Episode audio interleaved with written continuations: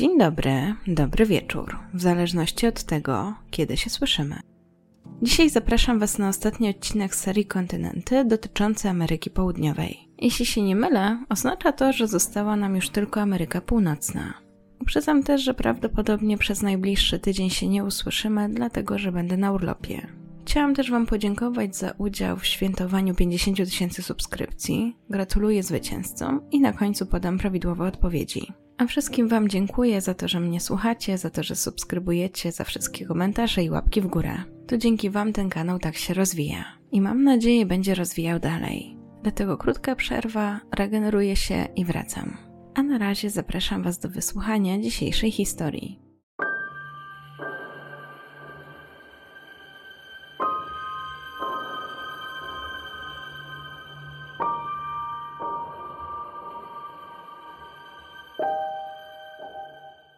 Republika Kolumbii to państwo w północno-zachodniej części Ameryki Południowej, leżące nad Morzem Karaibskim i Oceanem Spokojnym.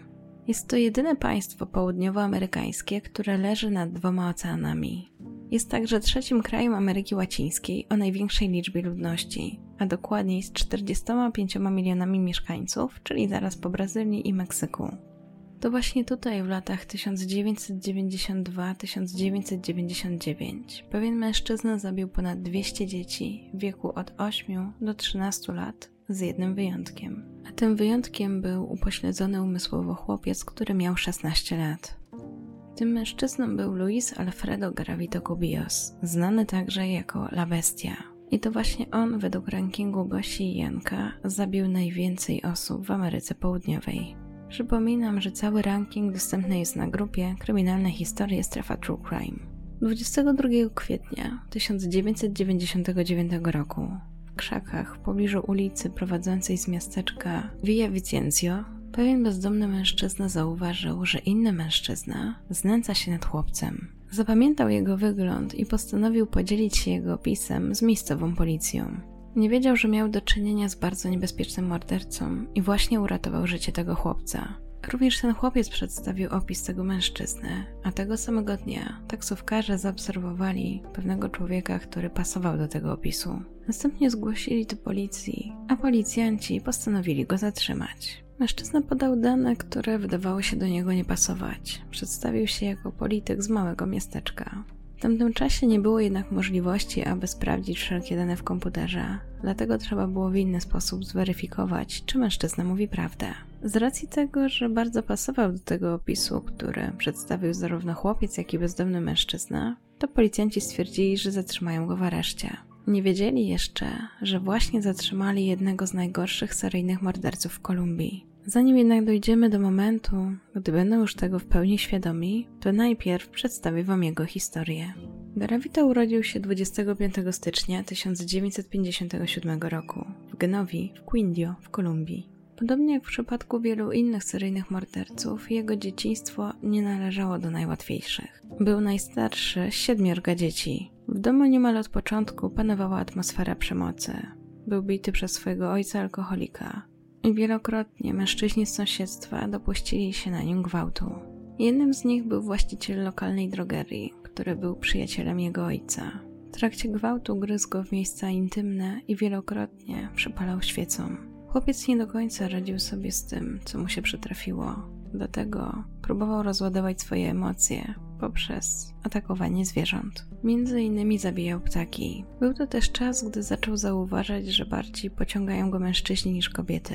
Później opowiadał, że gdy kiedyś natrafił na materiały pornograficzne, w których występowały kobiety, to od razu czuł wielką niechęć. W tym czasie postanowił też, że będzie realizował swoje potrzeby, dotykając miejsca intymne swoich młodszych braci, gdy ci spali. Jeśli chodzi o mamę Luisa, to zajmowała się prostytucją i również była bita przez swojego męża. Jak wspomniałam, mężczyzna był uzależniony od alkoholu, nie stronił od przemocy, a nawet miał zmuszać małego Luisa do obserwowania jego mamy, gdy ta miała stosunek z klientem. Do tego sprawę nie ułatwiała kolumbijska wojna domowa, która rozpoczęła się w 1964 roku. Wydarzenie to mocno uderzyło w mieszkańców Genui i nie sprzyjało dorastaniu małego Garavito. Do tego to, że Louis był najstarszym z dzieci, nie wpływało na niego pozytywnie. Za każdym razem, gdy na świecie pojawiało się młodsze rodzeństwo, miał poczucie, że ma jeszcze mniej znaczenia dla swoich rodziców. Według psychologów mogło to prowadzić do zazdrości, złości i ogromnej presji na to, aby odzyskać uwagę swoich rodziców. Do tego, jak to przeważnie bywa w takich sytuacjach, Louis musiał opiekować się swoim młodszym rodzeństwem. Że miał sześciu młodszych braci, było to dla niego bardzo stresujące i w pewnym stopniu skracało jego dzieciństwo.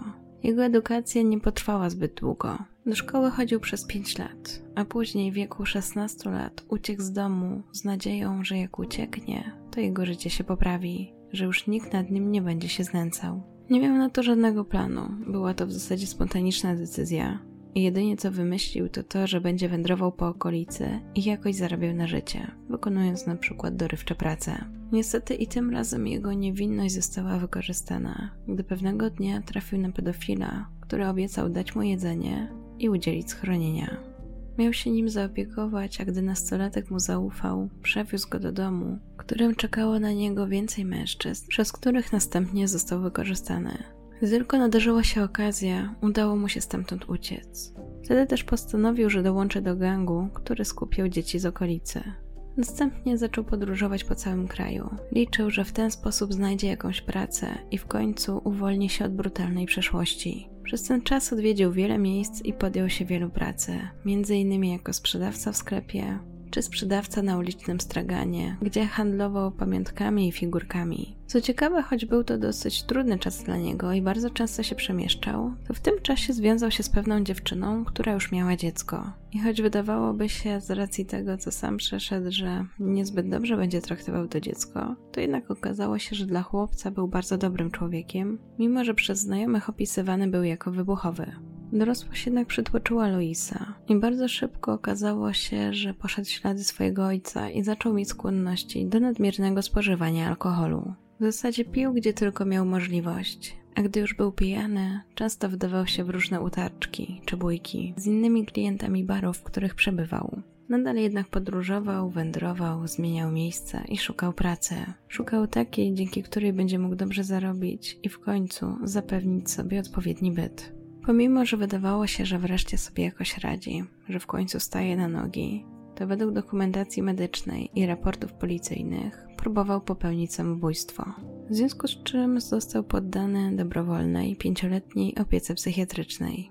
Choć nie jest to do końca pewne, bo bazujemy tylko na tym, co Louis przedstawił, to zakłada się, że jego pierwsze morderstwa miały miejsce między 91 a 92 rokiem. I od początku miał dosyć ściśle określony typ ofiary. Jak wspomniałam, przeważnie byli to chłopcy w wieku od 8 do 13 lat, choć zdarzały się także wyjątki. Najczęściej pochodzili z biednych rodzin albo byli bezdomni. Jego sposobem na to, aby zdobywać zaufanie chłopców, było przyjmowanie różnych tożsamości. Czasami przebierał się za księdza, czasami za handlarza narkotyków, ulicznego sprzedawcę, starszego mężczyznę, albo twierdził, że jest rolnikiem. Podchodził do dziecka, które obrał sobie za cel, następnie obiecywał mu słodycze albo pieniądze, jeżeli z nim pójdzie. Często też udawał, że ma pracę, jeżeli trafiał na starsze dzieci, zwłaszcza jeżeli były bezdomne. I najczęściej właśnie wybierał na swoje ofiary bezdomne dzieci, z tego względu, że wierzył, że nikt nie zgłosi ich zaginięcia, a tym sposobem on pozostanie nieuchwytny. Zawsze zabierał dzieci na długie spacery, aby jak najbardziej je zmęczyć. I gdy już były zmęczone, wiedział, że łatwiej będzie sobie mógł z nimi poradzić. Chłopców prowadził do odległych miejsc, aby nikt nie przeszkadzał mu w tym, co planował z nimi zrobić a planował, że będzie ich gwałcić, torturować i na końcu zabijać. By mieć pewność, że dziecko nie ucieknie, gdy ten będzie je atakował, to związywał je na początku, zanim zaczynał się nad nim znęcać. W trakcie całego ataku był bardzo sadystyczny. Na ciałach ofiar było widać później oznaki brutalnego wykorzystania seksualnego. Powodował m.in. poważne obrażenia ich odbytu. W wielu przypadkach odcinał także im jądra, i wkładał je do ust. Najczęściej wokół miejsca zbrodni walały się puste butelki z alkoholem i tubki po lubrykancie. Mam wrażenie, że już sam ten opis wystarczy, aby mieć poczucie, jak okrutne były ostatnie chwile tych dzieci. Wydawało się, że Garavito w ogóle nie odczuwa żadnego współczucia, żadnego zahamowania. Nie miał dla nich litości. Po wszystkim chował swoje ofiary w płytkich grobach. Przez to, że co chwilę się przebierał, zmieniał swoje charakteryzacje, bardzo trudno było go namierzyć. Do tego jeszcze ciągle się przemieszczał po całej Kolumbii. I oczywiście było to zamierzone, dlatego że bardzo bał się, że zostanie złapany. Niestety to, że w sposób przemyślany dobierał swoje ofiary, sprawiło, że żaden z tych chłopców nie został zgłoszony jako zaginiony i nie było nawet świadków, jak się z nim oddalali. Po prostu nikt tych dzieci nie kojarzył. Z każdym morderstwem Louis czuł, że może zabijać zupełnie bezkarnie. W 1992 roku w Kolumbii nagle zauważono, że zniknęło wiele dzieci, ale władze nie ustaliły żadnego powiązania pomiędzy tymi przypadkami. Do tego wojna domowa sprawiła, że trudno było rozważać, z jakiego powodu tych dzieci nie ma. W kraju panował ogólny niepokój, przemoc była na porządku dziennym. Wydawało się, że nikt nie przejmuje się losem zaginionych chłopców. I tak minęło kolejnych pięć lat, gdy policja znów zaczęła zwracać uwagę na to, że giną dzieci. Tym razem jednak oprócz informacji, że giną dzieci, zaczęły pojawiać się informacje, że coraz więcej ludzi odkrywało masowe groby, w których znajdowano chłopców. W końcu zaczęto poważnie zastanawiać się nad tym, czy w kraju nie grasuje seryjny morderca. Ponieważ jednak dzieci były znajdowane w całym kraju, to śledczy założyli, że może za tym stać jakiś obwoźny sprzedawca, czy ktoś, kogo zawód również wymagał migracji. Na ten moment śledczy nie mieli jednak podejrzanego, a znikało coraz więcej dzieci i wciąż znajdowano nowe groby. Oczywiście nie było żadnych świadków ani śladów, by te sprawy ze sobą jakkolwiek powiązać. I najgorsze jest to, że rząd w ogóle by nie zwrócił uwagi na te wszystkie zaginięcia, gdyby nie to, że odkryto masowy grób, w którym znajdowało się 25 chłopców ze śladami maltretowania i okaleczania. A dokładniej do tego odkrycia doszło w listopadzie 1997 roku. I to też sprawiło, że śledztwo ruszyło pełną parą. Zaskakujące, śledczy początkowo założyli, że jest to efekt jakiegoś kultu satanistycznego. Myśl o seryjnym mordercy pojawiła się znacznie później. W pierwszej kolejności śledztwo było prowadzone lokalnie, dopiero później stworzono ogólnokrajową grupę, która miała zajmować się tylko przypadkami zaginięć chłopców. I dopiero ta grupa zaczęła dostrzegać podobieństwa między przypadkami zgłaszanymi w całym kraju. Przeglądano również akta i szukano osoby, której należałoby się jakoś bacznie przyjrzeć. Wśród tych osób pojawił się także Garavito. Co ciekawe, na mężczyźnie ciążył nakaz aresztowania po zabójstwie dziecka z 1996 roku w mieście Tunha na północy kraju. Mimo tego mężczyzna pozostawał nieuchwytny a od tego czasu zwłoki okaleczonych dzieci znaleziono w pobliżu ponad 60 miast. Do jednej z sytuacji, która także zaważyła na tym, że później Garavito został złapany, była sytuacja z lutego 1998 roku.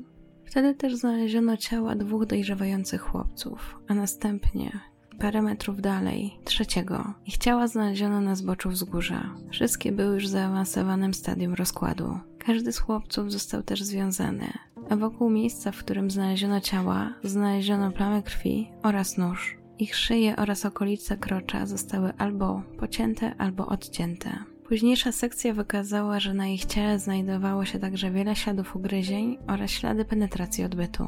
Na miejscu zbrodni znaleziono także opakowanie po lubrykancie. I w zasadzie to tyle, czego śledczy się dowiedzieli, bo ze względu na koszty liczba badań była bardzo ograniczona. Był to też trudny moment, dlatego że na wolności w tym czasie przebywało kilku znanych seryjnych morderców i nie było pewne, czy któryś z nich nie brał w tym udziału. Między innymi śledczy brali pod uwagę, czy z tymi zbrodniami nie miał czegoś wspólnego Pedro Alonso Lopez. Natomiast nic się tutaj nie zgadzało, zwłaszcza to, że przykład Lopez wybierał na swoje ofiary głównie dziewczynki. Jeśli chodzi o inne opcje, z których śledczy mogliby skorzystać, przykład profilowania, to również nie było takiej możliwości, głównie ze względu na problemy organizacyjne i finansowe. Oznacza to, że być może Louis zostałby złapany dużo wcześniej, ale po prostu policja nie miała na to pieniędzy. Jedynie co mogli zrobić, to bacznie przyjrzeć się ofiarom. Chłopcy pochodzili z biednych rodzin, mieli między 11 a 13 lat i przyjaźnili się. To, co jednak wydawało się najbardziej istotne, to to, co śledczy usłyszeli od jednej z ich matek. Kobieta powiedziała, że w dniu zaginięcia jej syn przyszedł do domu Twierdził, że się spieszy, bo właśnie jakiś mężczyzna zaproponował mu pracę. że jego pomoc będzie potrzebna przy transporcie bydła. Był bardzo podekscytowany i cieszył się, że będzie mógł coś zarobić. Do tej pracy wybierał się w piątek rano. Jego ciało zostało znalezione w poniedziałek. W tym momencie te informacje nie za bardzo przyczyniły się w rozwoju śledztwa, natomiast później, gdy już Louis zostanie zatrzymany, będą bardzo ważne. W 1998 roku. 31-letni śledczy, który pracował w instytucji, którą moglibyśmy porównać do biura prokuratora generalnego, postanowił, że sprawdzi podobne sprawy, a w zasadzie czy w ogóle wystąpiły jakieś podobne sprawy, które przypominałyby mu sprawę zabójstwa trzech chłopców ten sposób trafił na 13 spraw, które do tamtego momentu nie zostały rozwiązane. To, co je łączyło, to to, że wszystkie dotyczyły chłopców pochodzących z biednych rodzin i że ich ciała zostały znalezione z ranami od noża na szyi, klatce piersiowej i często w okolicach genitaliów. Do tego znajdowano na nich ślady napaści seksualnej. Wtedy też śledczy uznał, że może trzeba by było sprawdzić sprawy z całego kraju. Być może znajdzie wiele więcej przypadków. Intuicja go nie zawiodła, bo dosyć szybko zauważył, że podobne sprawy pojawiały się już od 1992 roku. I wszystko wskazywało na to, że miał do czynienia z seryjnym mordercą. Niestety w tym momencie tylko on tak uważał, bo jego przełożeni twierdzili, że nie jest to możliwe. Problem też polegał na tym, że oficjalnie Kolumbia nie miała do czynienia z seryjnymi mordercami, a przynajmniej nikomu nie było na rękę o tym informować. Końcu jednak upór śledczego dał rezultaty, bo stworzono czteroosobową jednostkę zajmującą się tylko przypadkami, które można by przypisać seryjnemu mordercy. I choć zgłoszono setki przypadków, to większość dzieci nie została zidentyfikowana. Do tego w aktach nie figurował ani ich opis, ani opis ich obrażeń. Nie zachowano także niczego, co umożliwiałoby jakąś późniejszą identyfikację. Nie było żadnych prześwietleń, żadnych próbek, niczego. Według oficjalnych danych do dziś nie udało się zidentyfikować 27 ofiar, choć później pokuszono się o rekonstrukcję twarzy w przypadku niektórych dzieci w Instytucie Medycyny Prawnej w Bogocie. Wkrótce zespół, który zajmował się tą sprawą, otrzymał informację o morderstwie dzieci w wieku od 8 do 10 lat w regionie Valle w 1995 roku. Znaleziono tam czterech chłopców, z czego dwóch było kuzynami. Dzieci były opisywane jako pochodzące z biednej rodziny i niezbyt inteligentne, w domyśle po prostu ufne. Po raz ostatni widziano je w okolicach wzgórza. W tym czasie Garavito miał taki system, że nie zakopywał jakoś głęboko zwłok, tylko zostawiał je w miarę na wierzchu. I kiedy przeprowadzał następne dzieci, aby je zaatakować, to one widziały te poprzednie ofiary. Ale zanim mogły się zorientować i uciec, mężczyzna już ich związywał, aby tego nie zrobiły. Również i te przypadki przypisano Garavito. Ustalono także, że do morderstw dochodziło głównie w weekendy albo przy weekendzie. Wtedy też wiele dzieci miało się kręcić po bazarach, a Garavito to wykorzystywał. Mimo, że o zbrodniach było coraz głośniej w całym kraju, to opinia publiczna nie chciała wierzyć, że za tym wszystkim stoi jeden mężczyzna. A dopiero właśnie zabójstwo z 1998 roku, gdy znaleziono ciała tych trzech chłopców, sprawiło, że oficjalnie przyznano, że w kraju działa seryjny morderca. Później wyszło na jaw, że podczas oględzin miejsca zbrodni udało się odzyskać narzędzia zbrodni oraz pewien dokument z adresem. Pojawiła się więc ważna wskazówka, którą trzeba było jak najszybciej sprawdzić, czyli do kogo należy ten adres. Jak się wkrótce okazało, pod tym adresem mieszkała dziewczyna Garavito. To właśnie dzięki rozmowie z nią śledczy tak dużo dowiedzieli się o Luisie. Otrzymali też od niej kilka rzeczy, które należały do mężczyzny. Kobieta twierdziła, że nie widziała go od kilku miesięcy.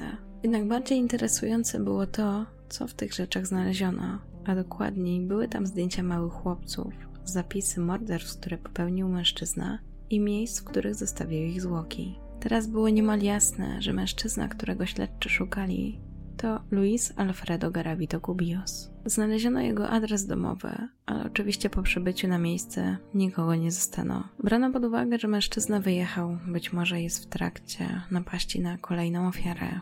Problem polegał jednak na tym, że nie sposób było go zlokalizować, bo obecnie mógł być tak naprawdę wszędzie. Mimo tego śledczy się nie poddawali i sprawdzali każdą możliwą lokalizację, która gdzieś w trakcie śledztwa się pojawiła. Na ten moment niestety do niczego to nie doprowadziło. I jeszcze trochę musiało to potrwać, bo dokładniej 22 kwietnia 1999 roku końcu pojawił się jakiś przełom. A dokładniej ta sytuacja, którą opowiadałam Wam na początku, gdy bezdomny mężczyzna był świadkiem próby gwałtu na dziecku. Pomógł chłopcu, a następnie zawiadomił policję. Dzięki temu policjanci dysponowali opisem potencjalnego sprawcy. Nie wiedzieli jeszcze, że poszukiwanym mężczyzną będzie Luis Garavito, którego już od dawna szukali.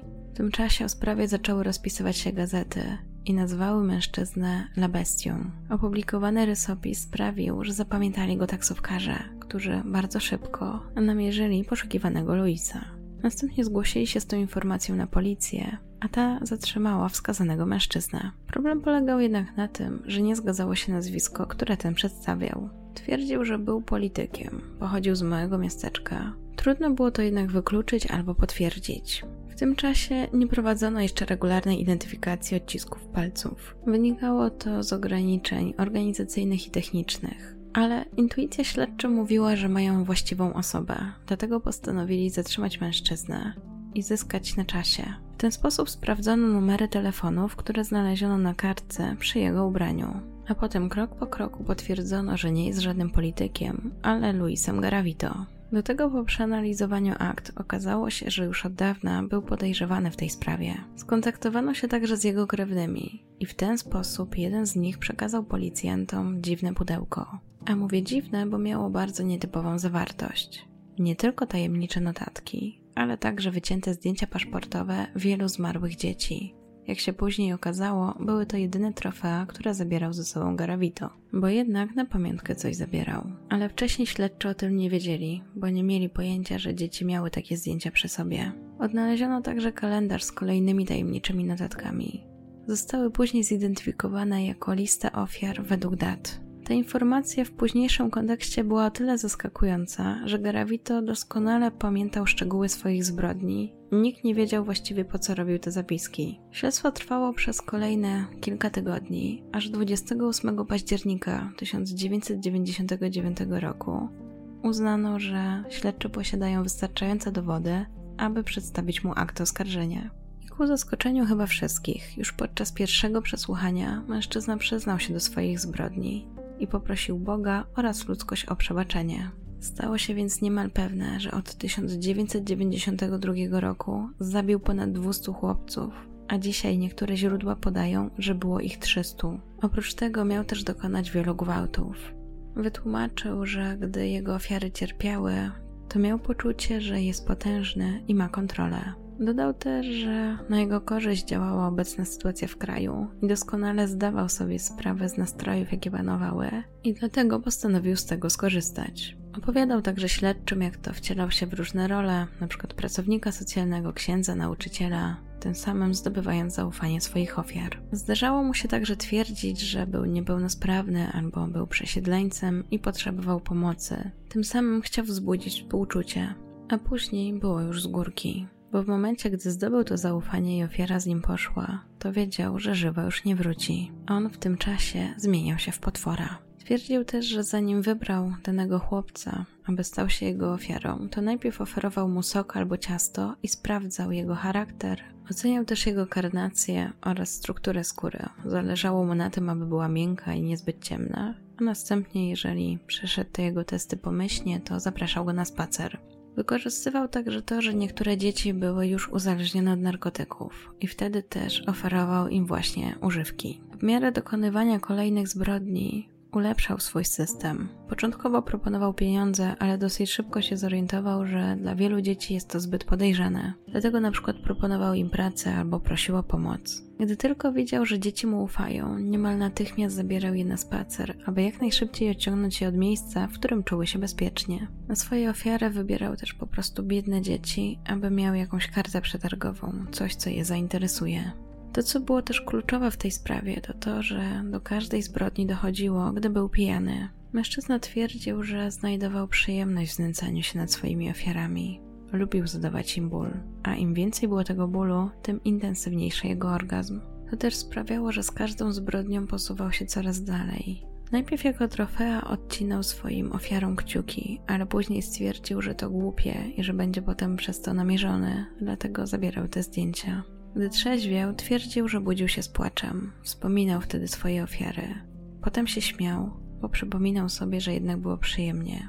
A na koniec twierdził, że zapisywał wszystkie swoje ofiary, aby potem wiedzieć, za kogo się modlić. Potwierdził także, że w styczniu 1984 roku miał depresję.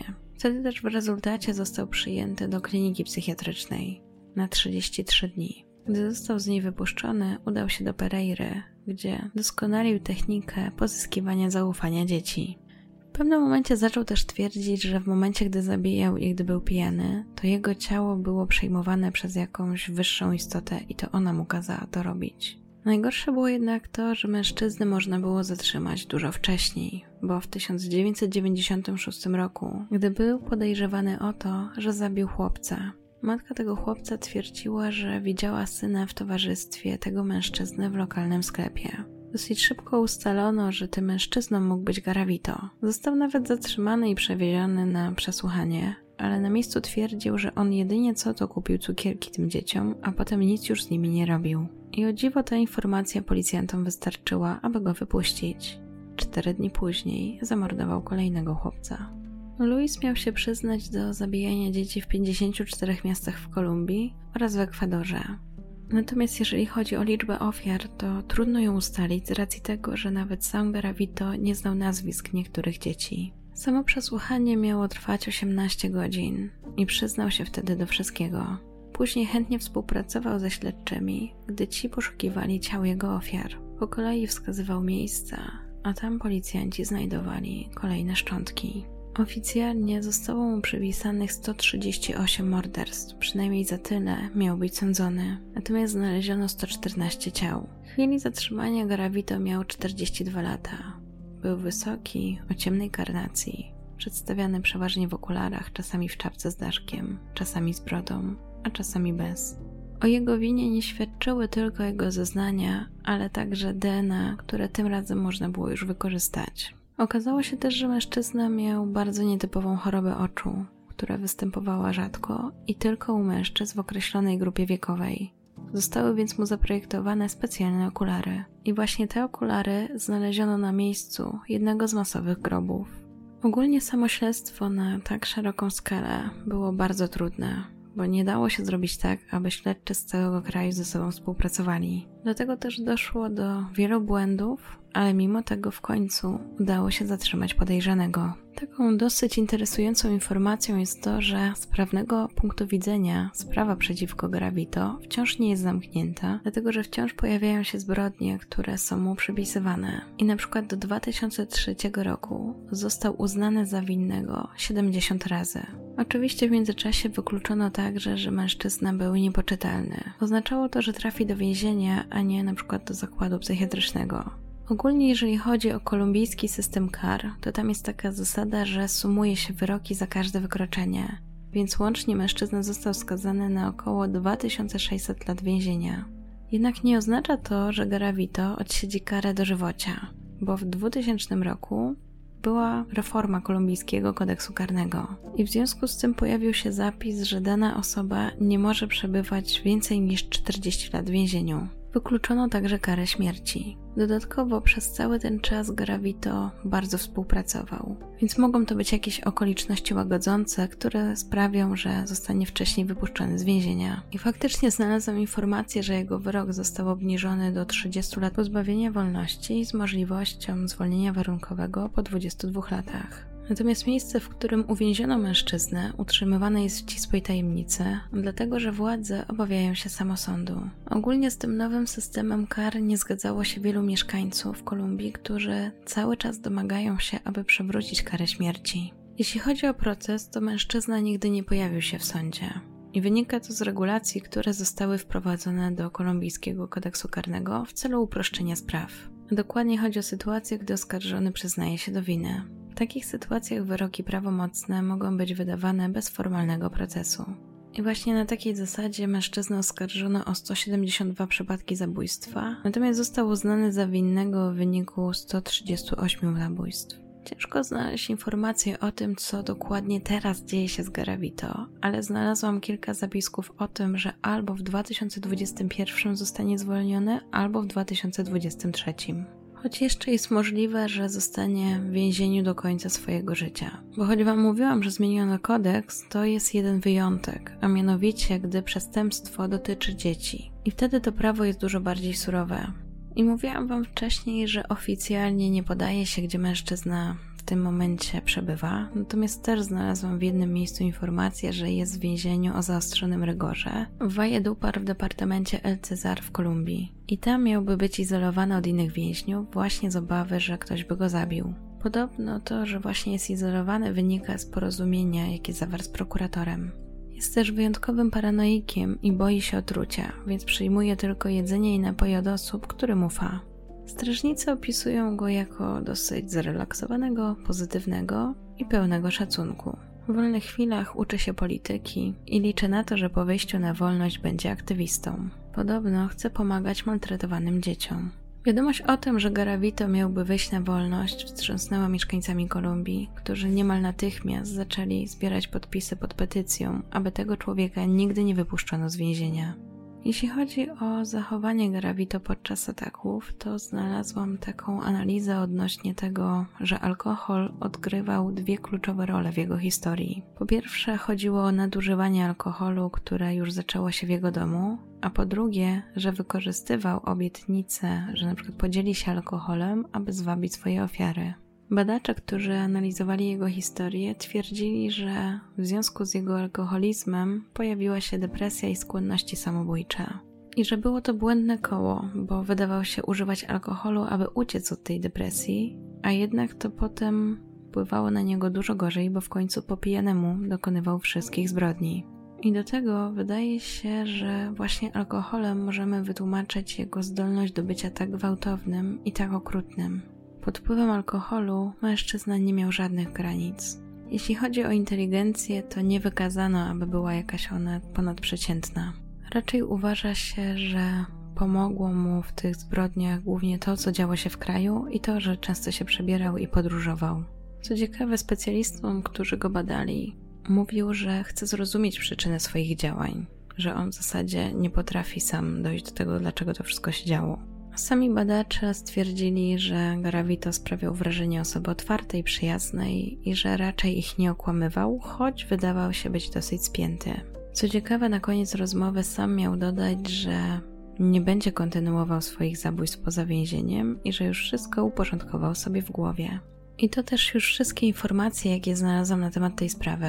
Jeśli chodzi o te bardziej aktualne, to mam wrażenie, że jest w nich właśnie jeszcze chaos z racji tego, że Cały czas władze obawiają się tego linczu, ale wydaje mi się, że faktycznie brane jest pod uwagę to, że mężczyzna może niedługo opuścić więzienie.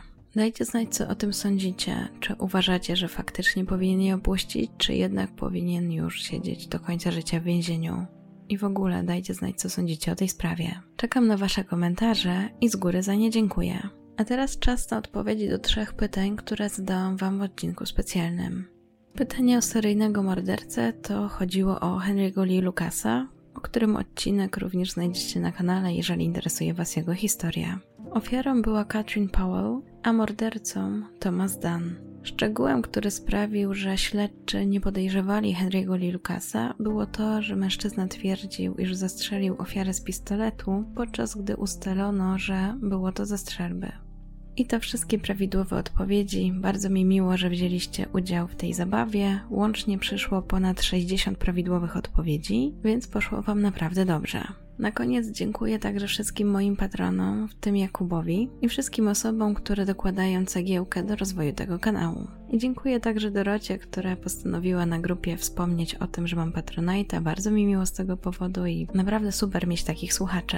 Życzę też Wam, żebyście i Wy odpoczęli. Nieważne, czy wyjeżdżacie, czy nie, ale żeby udało Wam się trochę podładować akumulatorki i żebyście pamiętali, że jest to konieczne. Jeśli chodzi o wakacje, to będzie mniej działań z mojej strony, nie będzie na przykład live'ów na Instagramie, ale po wakacjach myślę, że będzie się działo dużo, przynajmniej mam taki plan. A jak wrócę z urlopu, to będę działała z serią, o której już Wam wspominałam na social mediach, czyli Zabójczą Warszawą i liczę, że przypadnie Wam do gustu. Planuję, że będzie miała premierę jakoś na jesień i wyróżnić się będzie tym, że będą tam materiały wideo. No dobra, tyle na razie z mojej strony. Jeżeli chcecie być na bieżąco z różnymi moimi działaniami, pomysłami i tak to zapraszam Was albo na Instagram, albo na Facebooka, albo tu i tu. Linki znajdziecie w opisie. A Wam dziękuję za wysłuchanie, życzę miłego dnia, dobranoc, do usłyszenia.